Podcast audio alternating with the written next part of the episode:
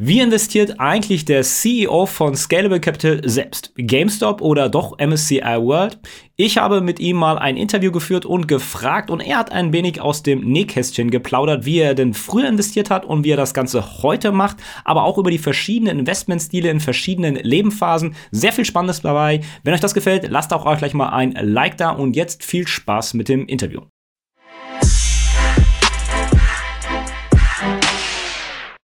Ja, die erste Frage so ein bisschen, wie investiert das Team Scalable Capital selbst? Redet man da so ein bisschen drüber oder seid ihr einfach so im Arbeiten und dann, wie bei mir zum Beispiel auch, der eine investiert, der andere nicht? Oder gibt es dann so ein ja. internes Ranking vielleicht auch? ja, ja.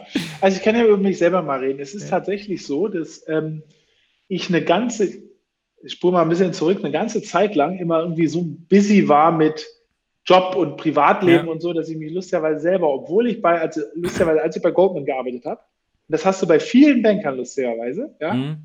die sind ganz mit Finanzen beschäftigt und am Wochenende oder so wollen sie aber privat oder was sie Triathlon trainieren oder irgendwas anderes Verrücktes machen oder so oder ja. äh, die kümmern sich dann gar nicht einfach aus Zeitsachen kümmern die sich gar nicht so um ihre Finanzen so gut selber. Man denkt immer, das ist so, oh Mensch, da arbeitet einer bei Investmentbank oder so, der muss das alles in Kontrolle haben. Du würdest dich wundern, ja, wie, wie lazy dann doch viele fürs Private sind. So. Das war eine ganze Zeit lang. Und dann habe ich halt ab und zu immer irgendwelche Einzelsachen gemacht. Mhm. Ja? Und äh, äh, viele dumme Sachen auch, immer so ein bisschen so Fallen Angel, irgendeine Aktie oder ein Markt, ja. russischer Aktienmarkt eingebrochen, oh, geil, da kannst du jetzt was verdienen rein. diese, diese, dieses äh, äh, Catching a Falling Knife, ja, so ein fallendes Messer zu werden, das ist eigentlich immer nach hinten losgegangen bei dir. Ja. Dann habe ich irgendwann gesagt, weißt du was, jetzt nimmst du dir einfach mal Zeit und setzt und versuchst es mal so möglichst auf Autopilot zu machen. Und habe dann einfach ja äh, ETF-Sparpläne eingerichtet und ins ETF-Portfolio geschoben. Und das war, das hört sich jetzt ein bisschen unsexy an, aber das war eigentlich der besten Entscheidungen, die ich je gemacht habe. Wenn du das mal aufsitzt, ja, und rucki zucki vergeht die Zeit, ja, und auf einmal hast du fünf Jahre machst du das und zahlst mhm. jeden Monat auch ein. Dieses Einzahlen diszipliniert ja auch, wie, wie man früher ins Sparschwein einfach reingeschmissen hat, ne? weil ja. was du da reinzahlst, gibst du per Definition ja erstmal nicht mehr aus.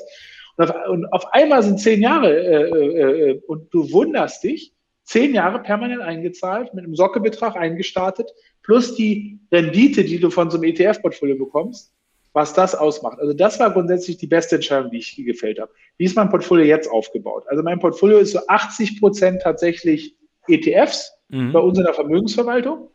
Und dann habe ich so 10 Prozent des Geldes, da, ähm, das ist so ein bisschen mein Spielportfolio. Jetzt nicht, dass ich damit spielen das Geld verlieren ja. will, aber da mache ich so Einzelsachen, die mir, Einzelaktien, die mir, die mir irgendwie äh, Laune machen äh, oder besondere Trends, auf die man, auf die man setzen will. Äh, da kaufe ich auch meine Krypto, äh, äh Krypto-Produkte bei in den Scalable Broker mit mhm. rein. Der letzter 10 Prozent, da mache ich mit, weil ich so ein bisschen in der Szene drin bin hier, Startup Investments, also ja, klein. Ja, das ist interessant, ja. Ja, also ganz klein, nur im Seed- oder Pre-Seed-Bereich, das ist der Fachbegriff für, wenn Unternehmen gerade am Entstehen ist oder wenn jemand auf dich zugeht, ja, und sagt, du Erik, äh, wir überlegen was zu gründen, da ein bisschen was rein, wenn die Größe später sind. Ja, du brauchst jetzt, was weiß ich, wir kaufen dein Auto oder so, da brauchst du an der Börse, aber da brauchst du später nicht mehr antanzen. Ja. Aber ganz am Anfang, das bei Leuten, die ich kenne, die ich aus der Szene kenne, ähm, und da musst du aber ein bisschen das, einen Zugang auch zu entwickeln, ja, und weil ich da sozusagen ein bisschen selber in dieser Startup-Szene bin, habe ich da einen Zugang und da mache ich, äh, da mache ich auch etwas und so ist eigentlich das Portfolio aufgeteilt. Von dem, von meinem Geld, was ich liquide habe. Der größte Teil ist natürlich in Scalable, weil ich da Mitgründer bin und so, aber das ist nicht liquide. Ja? Die ja, Firma ja. ist börsengehandelt. Das ist natürlich, das, da, da soll am meisten draus werden natürlich, aber von dem Geld, was ich mir sozusagen bisher erspart habe oder verdient habe, das ist 80 Prozent ETF, 10 Prozent Einzeltitel, Einzelgeschichten, Krypto und 10 Prozent Startup Investments. Das finde ich, find, find ich sehr, sehr spannend. Also, das auch mit dieser 80-20-Aufteilung eigentlich so wieder so diesen passiven, äh. aktiven Teil.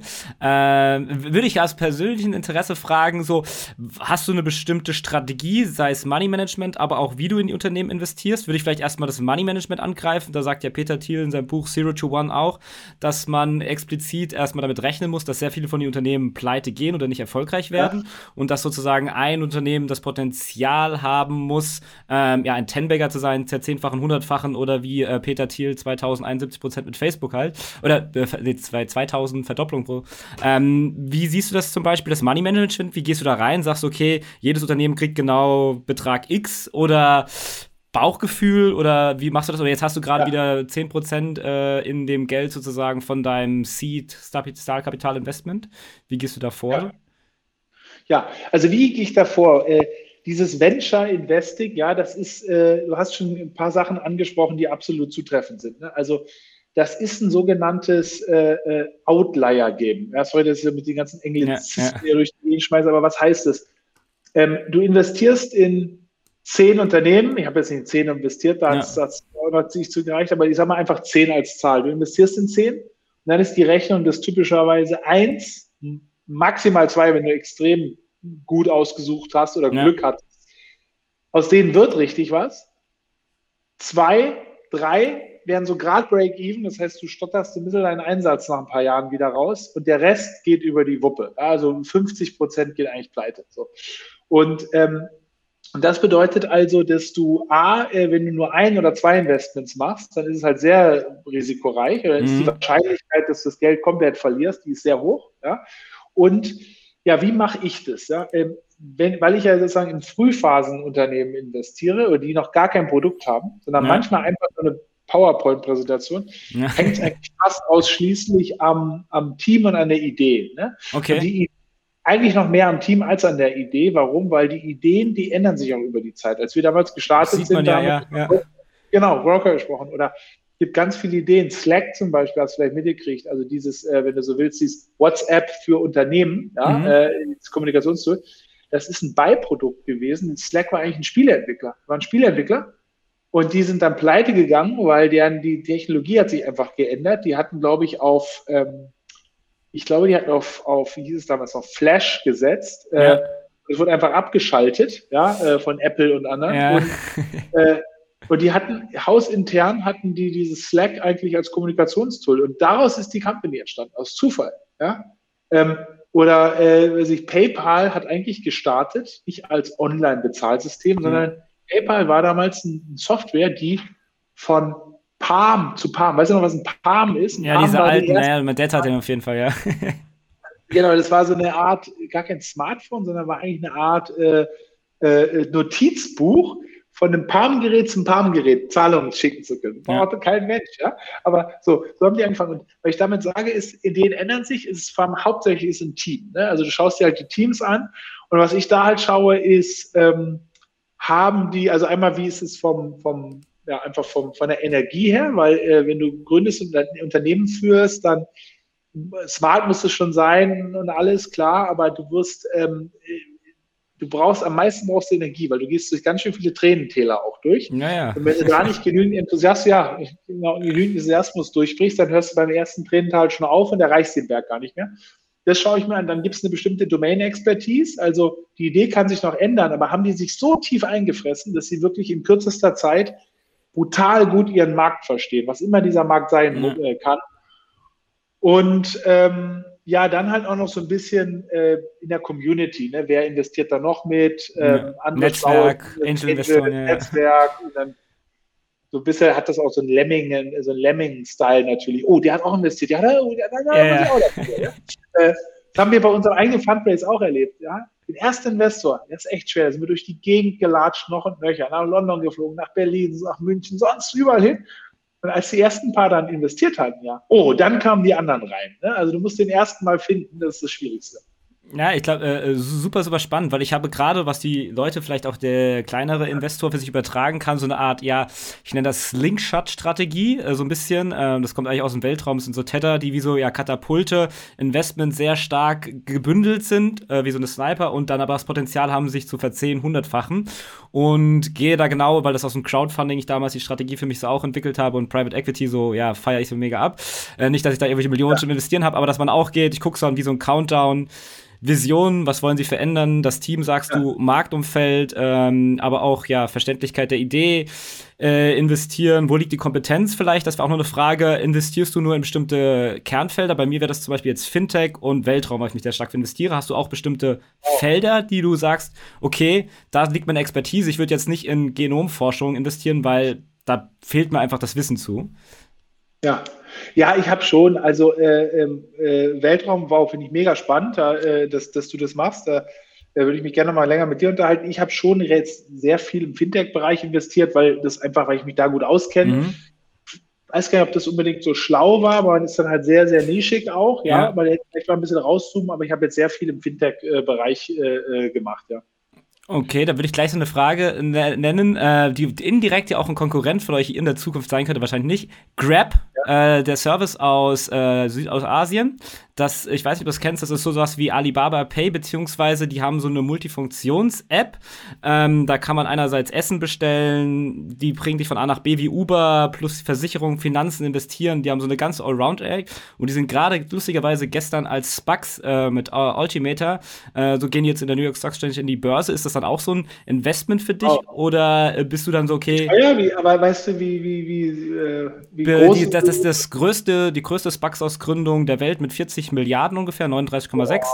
Und äh, ja, die Spucks gehen ja immer mit 10 an die Börse. Jetzt liegt es ungefähr bei 15. Aber aufgrund dessen, dass die eigentlich so was wie ja, Scalable Capital, N26, Uber, alles zusammen sind und ja. lustigerweise durch einen guten Deal, äh, das werde ich auch gleich noch mal in weiteren Präsentationen erklären, ähm, da haben die es geschafft, dass äh, Uber komplett aus dem Markt sich teilweise zurückgezogen hat, weil der ja. CEO von Grab hingegangen ist und hat gesagt, ey, wir können jetzt hier gegeneinander kämpfen oder wir machen hier 1 und 1 in 11. Ähm, ihr bekommt von uns Equity in der Firma und ich glaube dann 28% hat Uber bekommen mit der Prämisse, dass Grab an die Börse gehen muss, was jetzt durch diesen Spucks passiert ist mit Altimeter und ähm, sowas finde ich zum Beispiel super spannend spannend irgendwie, dass man. Was ist der Heimatmarkt? Brasilien oder? Äh, nee, das ist, ähm, die kommen aus Indonesien, weil lustigerweise ich sehr viel in Bali unterwegs bin und da habe ich die App, also ich habe die App selbst schon genutzt und man bestellt wirklich und dann bekommt ja. man Essen geliefert, man kann da Guthaben fürs Handy, alles Mögliche investieren. Ja. Und der Markt ist Indonesien, Malaysia, Vietnam, Philippinen, also komplett Southeast Asia haben die als super interessanten Markt und dann war bei mir zum Beispiel der in äh, Taxifahrer meinte so, er hat noch nie ein Bankkonto gehabt, hat noch nie abgehoben, aber er hat diese App benutzt, ja. also er macht wahrscheinlich diesen Sprung und das fand ich halt so, so super interessant, deswegen fand ich es auch so interessant, mhm. dass du da äh, so investierst und ich vielleicht noch den einen oder anderen Trick mitnehmen kann.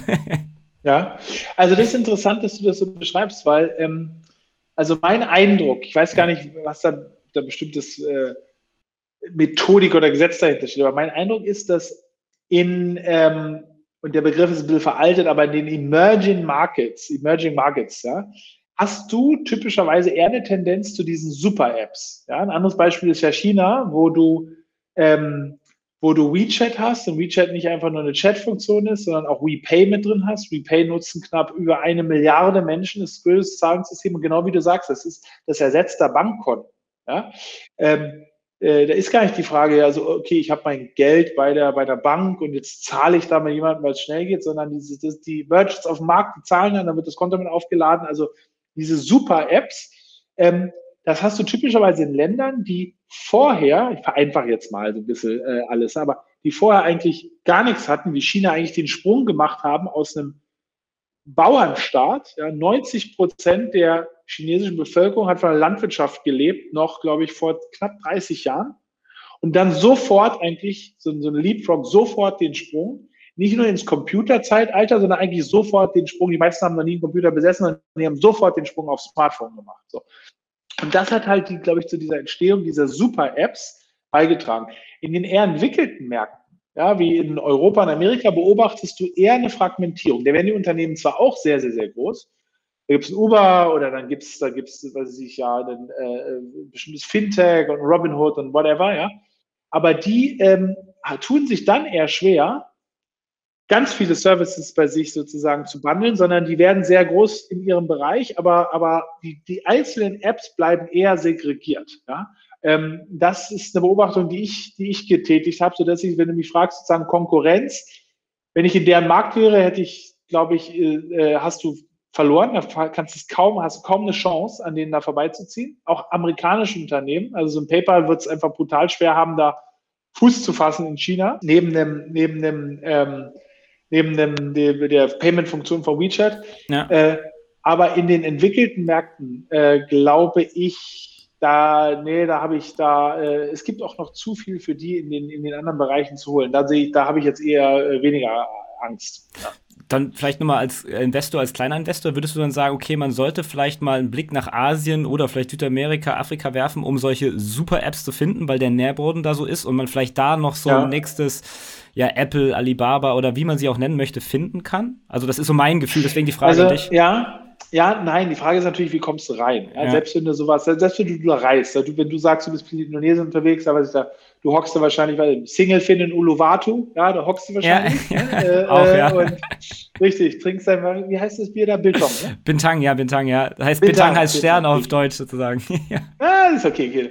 Genau. Da bist du, und du siehst dann da irgendeine neue App und dann sagt jeder, ey, das benutzen wir alle. Ist natürlich immer die Frage, wie kommst du da als Investor rein? Ne? wenn du da nicht irgendwie den Zufall den Gründer oder so kennst, in den meisten Fällen äh, wenn die Unternehmen hierzulande, wenn du hier in Deutschland hockst und kriegst dann mit von so einer Wachstums-App, da ist es dann schon zu spät. Die haben dann schon Milliardenbewertungen, da stecken die großen Investoren und Konglomerate schon dahinter. Da kannst du, da, kann, da kannst du vielleicht kannst du warten, bis die mit einem Spec an die Börse gehen oder sonst an die Börse gehen und dann kannst du da halt noch ein bisschen mitpartizipieren. Aber ein Großteil der Wertsteigerung, die ist im privaten Bereich gestartet. Und da musst du, wenn du da nicht persönlichen Kontakt hast zu den Gründern oder zu einem Co-Investor, der dir dann kannst du das eigentlich knicken. Ja, also ich sag mal so, dieses Angel Investing in Startups ist eine super Sache, aber wenn du den Zugang zum Netz, Netzwerk nicht hast, musst du echt aufpassen, weil du greifst dann, wenn du den Zugang nicht hast, und dann, dann greifst du nur die Dinge ab, die sonst keiner haben will. Ne? Also du musst irgendeinen Angle finden, da ins, ins Netzwerk äh, zu kommen. Ähm, vielleicht du als ja, äh, Content Creator, in, Influencer hast da, hast da vielleicht äh, Chancen, weil Reichweite und Leute mit dir sprechen wollen, aber als Normalo ist es ein brutaler Bereich, wo du ganz schnell das Geld verbrennen kannst. Ja? Glaube ich, ja, ja, ja. Würde mich noch interessieren, was sind so Dealgrößen, die man vielleicht im europäischen oder die, die muss jetzt nicht deine Dealgrößen machen, aber was so das mindeste Kapital ist. Ich mag mal, mit 10.000 Euro kommt man da jetzt nicht weit irgendwie. Ähm. Ja, ja, also ähm, ähm, in, äh, okay, der Markt ist natürlich jetzt gerade ist er total heiß, alles steigt, aber du kannst schon, also du kannst jetzt nicht, äh, du kannst jetzt nicht äh, wenn du sagst, okay, ich möchte da 1000 Euro investieren oder habt ihr einen ja. Sparplan, dann kann, das ja. brauchst du gar nicht anfangen.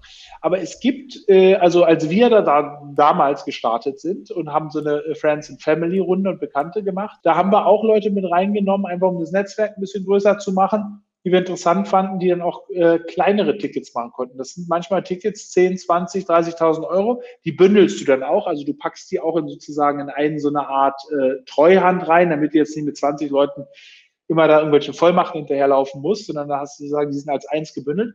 Aber ab da, äh, das, das, da, da, da, da, ab da kann es schon losgehen. Aber wie gesagt, du musst halt überlegen, du musst halt schon gucken, wenn du nur ein oder zwei Investments machst, ist es sehr risky. Du musst schon schauen, dass du eher fünf oder zehn machst. Selbst wenn du überall nur 10.000 machst, kommst du halt schon auf eine ja. Summe, wo du sagst, okay, ein bisschen, ein bisschen Geld musst du da schon mitbringen. Das ist einfach so.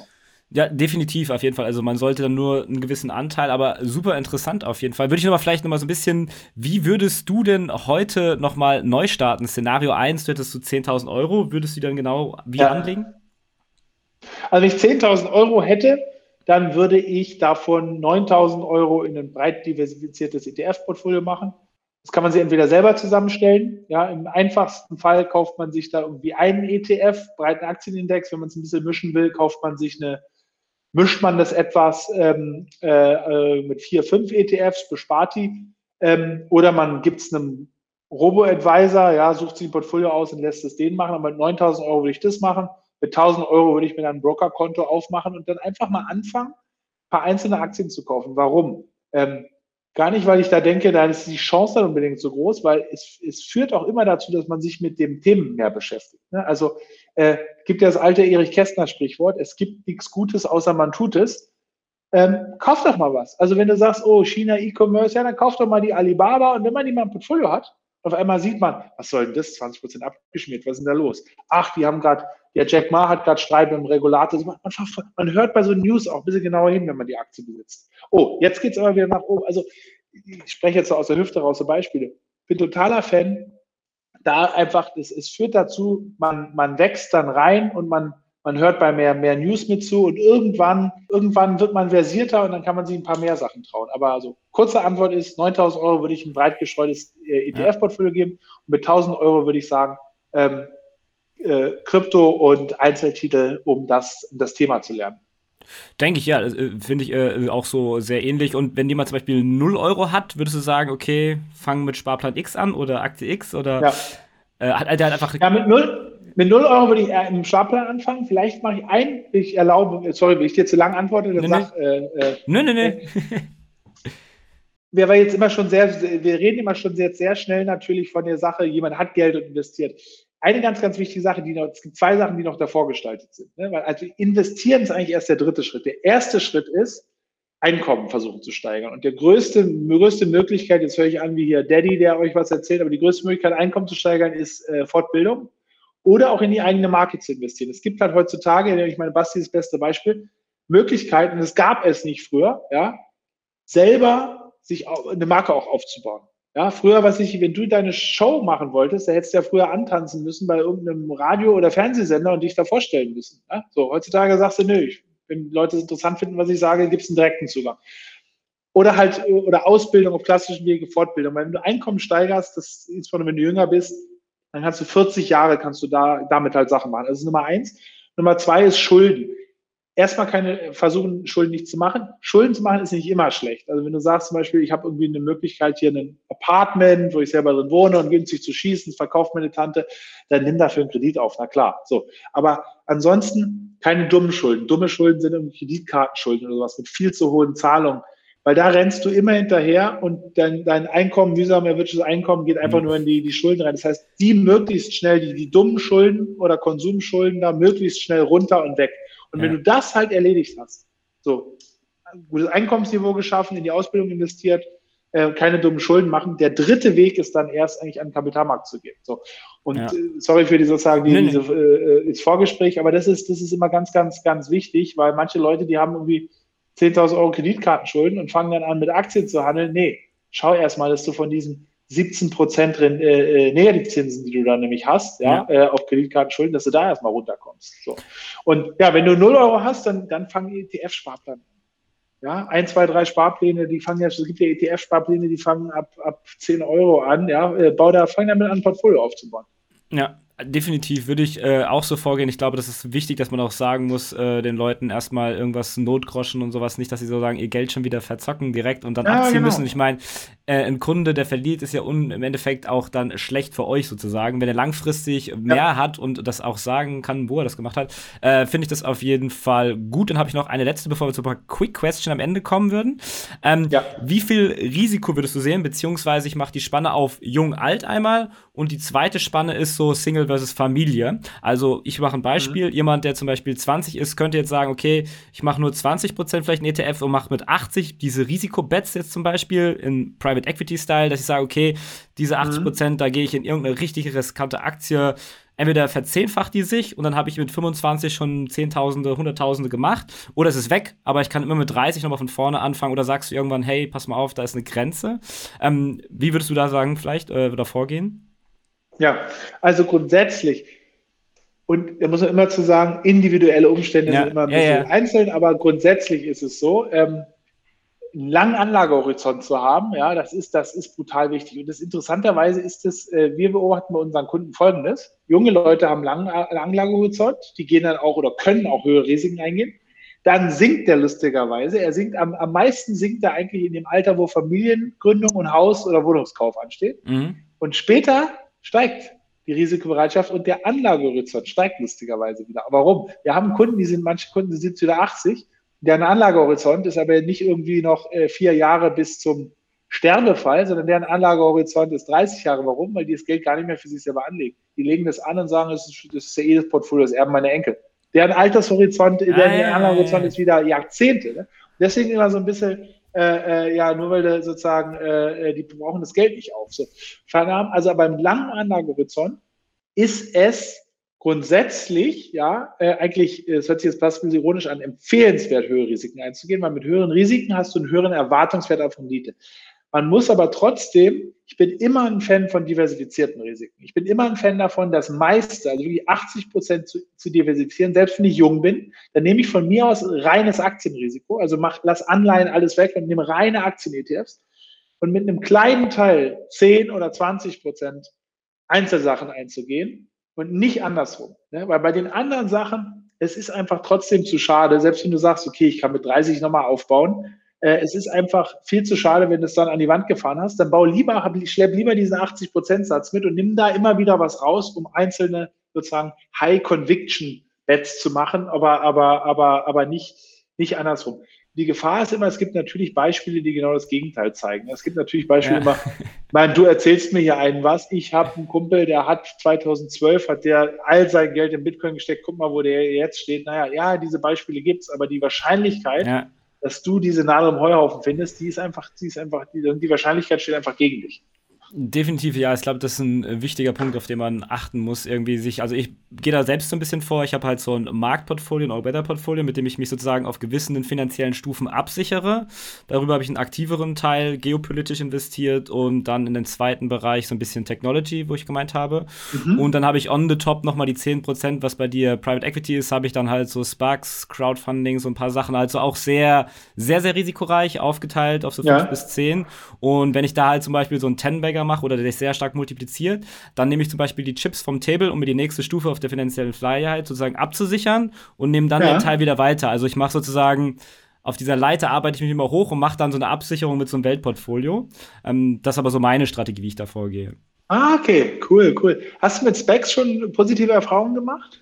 Ähm, Fange ich jetzt gerade erst so an. Äh, vorher ja. bin ich dann auch so ein bisschen mit ganz, ganz, ganz früher mit so Calls und Putz dran und sowas gegangen. Ähm, aber ja. das ist ja gerade dieser Spucks-Hype und äh, sehr viele sind auch schlecht, aber es gibt halt auch sehr gute Bugs, wie ich finde, wo sagen die Investoren oder die Assets, die die sonst unter Management haben, sehr gut sind. Oder dieser Ultimator, wo ich jetzt gerade gesprochen hatte von Grab, der hat halt einen Dealflow von Facebook, Uber und was weiß ich was. Mhm. Und das finde ich dann halt interessant, wenn die halt einen guten Track Record haben, ein gutes Team oder ein guter Investor sind und die auf eine gute Idee gehen. Und ja, könnte ich mir der Zukunft vorstellen, dass ich da noch so zwei, drei, wie ich sie nennen, Sniper-Shots probieren möchte in der Zukunft, weil ja. das interessant sein könnte auf jeden Fall, ja. Nee, das ist ein interessanter Bereich. Und da gibt es auch schwarze Strafe, aber ja, grundsätzlich ja. ist es halt eine Möglichkeit, sehr schnell für Firmen an den Kapitalmarkt zu gehen. Ja, ja. und äh, grundsätzlich ist das, glaube ich, schon eine ganz interessante Sache, weil du hast ansonsten passiert sehr, sehr, sehr viel Wertschöpfung im eher im privaten Bereich, wo du nicht, weil du bist ja an der Börse gelistet ist, ist es sozusagen ja. im Private Capital Bereich. Da kommst du, wenn du nicht ein großer Venture Capital oder Private Equity Investor bist, kommst du überhaupt nicht ran. Ja, also von daher ist, es, ist, das schon, ist das schon sehr, sehr, sehr hochinteressant. Ja, ja. Ähm, aber in die Ecke. habe ich einfach mal ja. ge gefragt, ja. Ja, in die Ecke will ich auf jeden Fall mehr rein in Private Equity äh, sozusagen dort zu investieren. Ja? Äh, das ist auf jeden Fall, ja, das fand ich in der Uni das interessanteste Fach auf jeden Fall immer. ist es, ist es, super spannend, ja. super spannend. Ja. Dann hätte ich am Ende noch so ein paar Quick Question, ähm, so ganz, mhm. ganz quick. Ähm, wie zahlst du am liebsten Bargeldkarte, Smartphone? Du hattest ja schon mehr oder weniger beantwortet.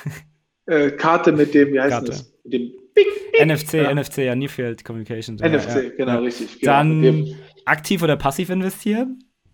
Ähm, ja, 80 passiv, 10, 20 aktiv. Ja, okay. Ähm, deine Lieblings-ETF, die Frage kommt von einem von eurer Mitarbeiter. mein Lieblings-ETF ist lustigerweise eigentlich wäre boring. Ich bin, äh, ich bin schon Amerika-Fan, muss ich mich outen. Ja. S&P 500. Ja? Okay. Oder auch, oder, oder nimmst, nimmst den, nimmst Nasdaq. Ja. Äh, so ein bisschen Warren Buffett hat mal das Zitat gesagt. Ähm, Amerika wurde schon so oft tot gesagt. Die letzten 250 Jahre war es ein Riesenfehler, gegen Amerika zu wetten und jetzt ist keine Zeit damit anzufangen. Es ist, egal wie man politisch dazu steht oder so, weiß ich auch alles, aber dieses, dieses Land hat einfach eine Innovationskraft und irgendwie in sich eingebaut eine, eine, eine, eine so ein Potenzial, smarte Leute anzuziehen, unter, Unternehmen rauszuholen. Also wird durch ja. China jetzt gechallenged, aber ähm, ich würde Amerika noch nicht abschreiben. Ja. Sehe ich genauso, Innovation noch sehr stark, trotzdem die geopolitische Verschiebung. Wäre da vielleicht nochmal was für ein zweites Interview auf jeden Fall. Ja. da kannst du bestimmt einiges dazu sagen. Ähm, dein bestes Buch, Hörbuch oder Podcast in der letzten Zeit, den du gehört ja. hast? Äh, da habe ich, äh, äh, wie viel darf ich da nennen? Ihr habt da einiges. Ja, gerne, so viel. Ich, ich schreibe es Ich schieße mal schnell drauf los. Ich schieße mal los. Also Podcast, ich spreche jetzt vor allem, ich höre ich hör sehr, sehr viel, aber ja. ich sag mal jetzt hauptsächlich über Investing, weil darüber sprechen wir, sonst wird es zu breit. Ja. Ne? Ähm, also im Investing-Bereich, ich ist meistens englischsprachig. Ähm, Invest Like the Best ist ein sehr guter. Der Typ heißt Patrick O'Shaughnessy. O'Shaughnessy, so ein, ein irisch-schottischer Name, okay. äh, Invest Like the Best, der hat super gute Interviewpartner immer, also wirklich die Creme de la Creme. Äh, äh, manchmal Hedgefondsmanager, manchmal Private Equity, Venture Capital ja. Investoren, ja. manchmal Firmengründer, Bill Gates, whatever. Also Invest Like the Best ist es. Ein anderes sehr, sehr gutes Ding, es geht um Startups, investieren, aber auch so ein bisschen Lebensweisheit. Der Typ heißt Naval Ravikant. Ja? Mhm. Der ist jetzt ein bisschen auch gehypt in letzter Zeit. Ich folge dem aber schon seit Jahren. Okay. Der Vorname heißt Naval, also N-A-V-A-L. So findet man auch seinen Podcast. Ja. Und der hat einen Podcast, äh, das ist so ein Drei-Stunden-Ding, das heißt ah, okay. How to Get Rich Without Getting Lucky. Also wie man reich wird, ohne, ohne einfach Glück zu ja. haben. Hochinteressant, wo er so ein bisschen seine ganzen Prinzipien beschreibt mega, mega, äh, man muss immer wieder stoppen und fast schon mitschreiben, weil der ja. Typ der ist so, so ein Brain, ja, aber hochinteressanter Typ. Kann man sich auf YouTube auch mal anschauen, Nawal. Sehr cool. Ähm, so, das ist das. Dann, ähm, äh, genau, äh, sozusagen, was, was äh, war auch noch sehr interessanter Podcast ist von Andresen Horowitz. Das ist ein Venture, großer Venture ah, Capital. Instagram, Instagram, ja, ja, genau, ja, ja. Genau. Und die sind, also gegründet wurde das von Marc Andresen, das ist, und, und Ben Horowitz und Marc Andresen ist der Netscape-Gründer, mhm. der das, das Ding, den ersten Internetbrowser letztendlich ah, ja, äh, ja, geschrieben hat. Und die haben einen coolen Podcast zu allen möglichen Themen. Ja, ähm, der Podcast heißt A16Z, also A16Z. Ja, so, so heißt der. Mhm. Ähm, dann gibt es einen coolen Newsletter, jetzt bin ich gerade im Pfad geraten, ein E-Mail-Newsletter, und zwar mega cool und mega lustig. Äh, äh, man muss, ich finde nicht immer Zeit, ihn durchzulesen, aber der kommt jeden Tag und der ist von Matt Levine, heißt der Typ. Also Levine, L-E-V-I-N-E, -E, Matt Levine geschrieben. Das Newsletter ist einfach Money Stuff. Ja? Mhm. Äh, äh, der ist vom Blue, bei Bloomberg arbeitet lustigerweise. Der Typ ist genial, der ist so lustig. Ja, der ist, und äh, der nimmt immer so ein Finanzthema und schreibt dann so ja, cool. Ja, nice. Genau, so, so ein Riesending unter jeden Tag, ja, also super Typ. Das ist das. Ähm, ja, und genau. Da hat man auf jeden Fall für die ganze Bücher, Woche was zu hören. ja. Bücher, wer noch eine Buch, Buchempfehlung braucht, ja. äh, schon ein bisschen älter, aber das beste Businessbuch, was ich je gelesen habe, ist The Everything Store von Brad Stone. Das ist die Amazon-Geschichte. Jetzt denkt jeder, äh, Amazon kenne ich ja, ja, haben Bücher verkauft, jetzt verkaufen ja. sie alles äh, so ein bisschen so eine Biografie von, von, von also hochinteressant, ja, echt cooles, äh, cooles, cooles Buch. Und dann, dann habe ich noch eine Fernsehserie. Okay. Auch noch? Ja, ja, ja, du, du, Und zwar, die flog so unterm Radar. Ich glaube, bei, die lief bei Amazon Prime, lief die, glaube ich. Mhm. Flog so unterm Radar, war gar nicht so groß gehypt, aber ich fand sie mega. Und die Fernsehserie heißt Hold and Catch Fire, also sozusagen anhalten und Feuer fangen. Das mhm. ist, glaube ich, so ein Computer. Äh, Slogan oder Begriff, Hold and. Catch Fire, ähm, und dreht sich um die Entstehungsgeschichte der Computerindustrie in Texas, in Austin, dann später der Internetindustrie. Also ist so eine, ist, ist schon eine gespielte Serie, ja, aber mit dem realen Bezug äh, mega, mega. Hold and Catch Fire. Ja.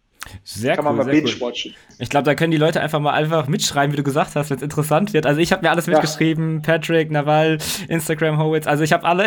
ich werde mir auf jeden Fall erstmal noch was reichen. Äh, super Hast spannend. Was zu tun. Ja, ja, auf jeden Fall. Ähm, dann noch eine letzte Frage. Was war dein letzter Kauf äh, unter 100 Euro im letzten Jahr? Der so, was das für dich am wertvollsten vielleicht war? Unter 100 Euro letzter, oh, da, ähm, unter 100 Euro im letzten Jahr, muss ich jetzt mal nachdenken. Hm.